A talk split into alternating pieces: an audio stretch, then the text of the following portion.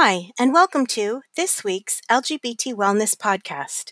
Each week, LGBT HealthLink, a program of Centerlink, brings you a roundup of some of the biggest LGBTQ wellness stories from the past week. Get ready to listen and learn lots. Hi, everyone. Welcome back to another week of our LGBT Wellness Roundup.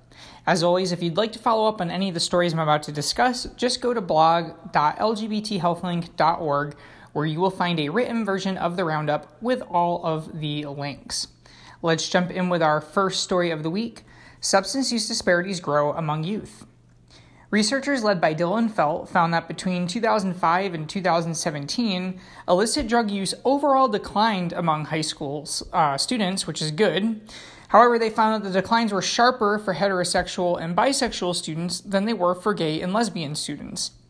The result uh, was that disparities actually increased by 2017. So, you know, the both groups declined, but because gay and lesbian students were declining at a slower rate, the already existing disparity between these groups um, had grown by the end of that period. So, um, definitely some troubling news. You know, good news overall with with rates declining over that 12 year period, but uh, just proof that you know when when key populations um, such as LGBT youth are not kind of um, you know given given attention are not part of interventions are not being successfully targeted that you know sometimes these overall trends aren't actually helping with the groups that need it the most Next up, protections needed in schools and online. Human Rights Watch found that governments around the world need to take more action to stop bullying and violence in schools, as well as in online spaces used by students, which is, of course, increasingly important during this pandemic, where uh, you know a lot of students are at least part time learning remotely.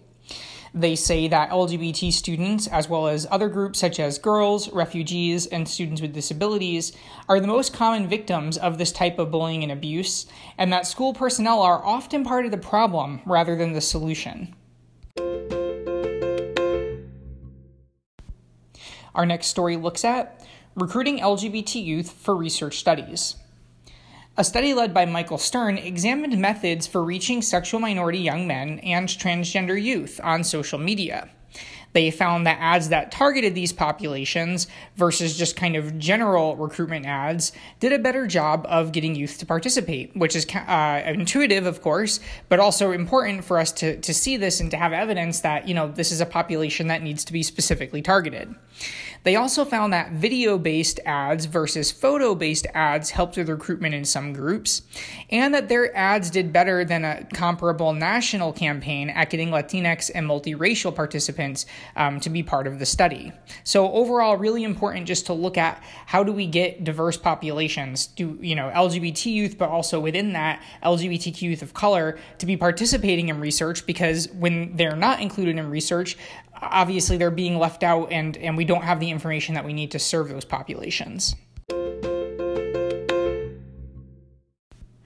In our next story, HIV diagnoses decline in the UK. Attitude reported that HIV diagnoses among queer men in the UK dipped to just 1,700 in 2019. That's the lowest number of new infections among that population since the year 2000. The total number of infections among all individuals fell 10% between 2018 and 2019. Officials say that frequent testing, access to PrEP, and quality treatment for those living with HIV are all needed to continue this trend. Of course, it'll be really interesting to see what happens in 2020. We know that um, a lot of people are not going out to get tested for HIV because of the pandemic. So, you know, the, the numbers may be off this year. On the other hand, people are saying maybe risk is lower because people are, are less likely to engage um, with, with a higher number of sexual partners. Maybe risk is higher because people aren't getting access to the prevention that they need. So, really a wild card, um, you know, for 2020. But definitely good news to see that number decline in 2019 to the lowest level in um, you know about uh, 20 years.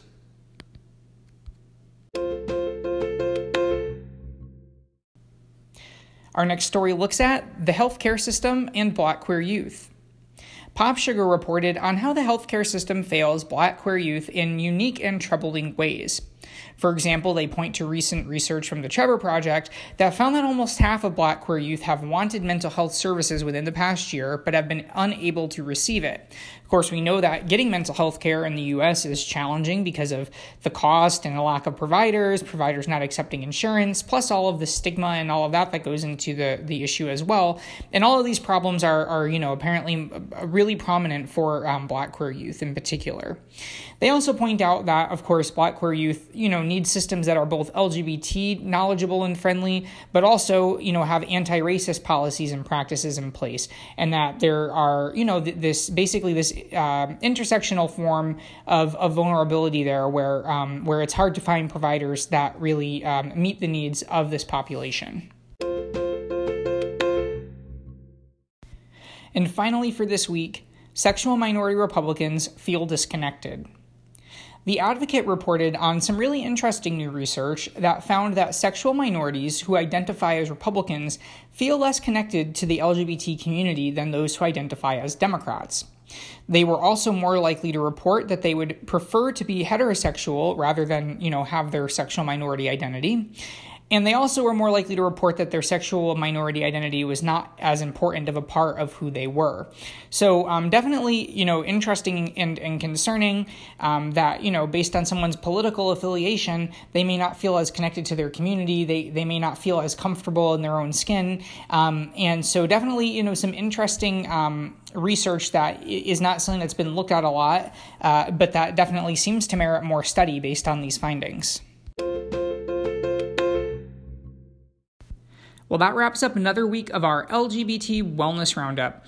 I hope that you've enjoyed listening. I hope that you'll subscribe if you are not already so that you can hear from us again next week. And as always, if you are interested in reading up on any of the stories that we have just discussed, you can go over to blog.lgbthealthlink.org where you will find the written version of the roundup. Thanks so much for listening. Bye bye.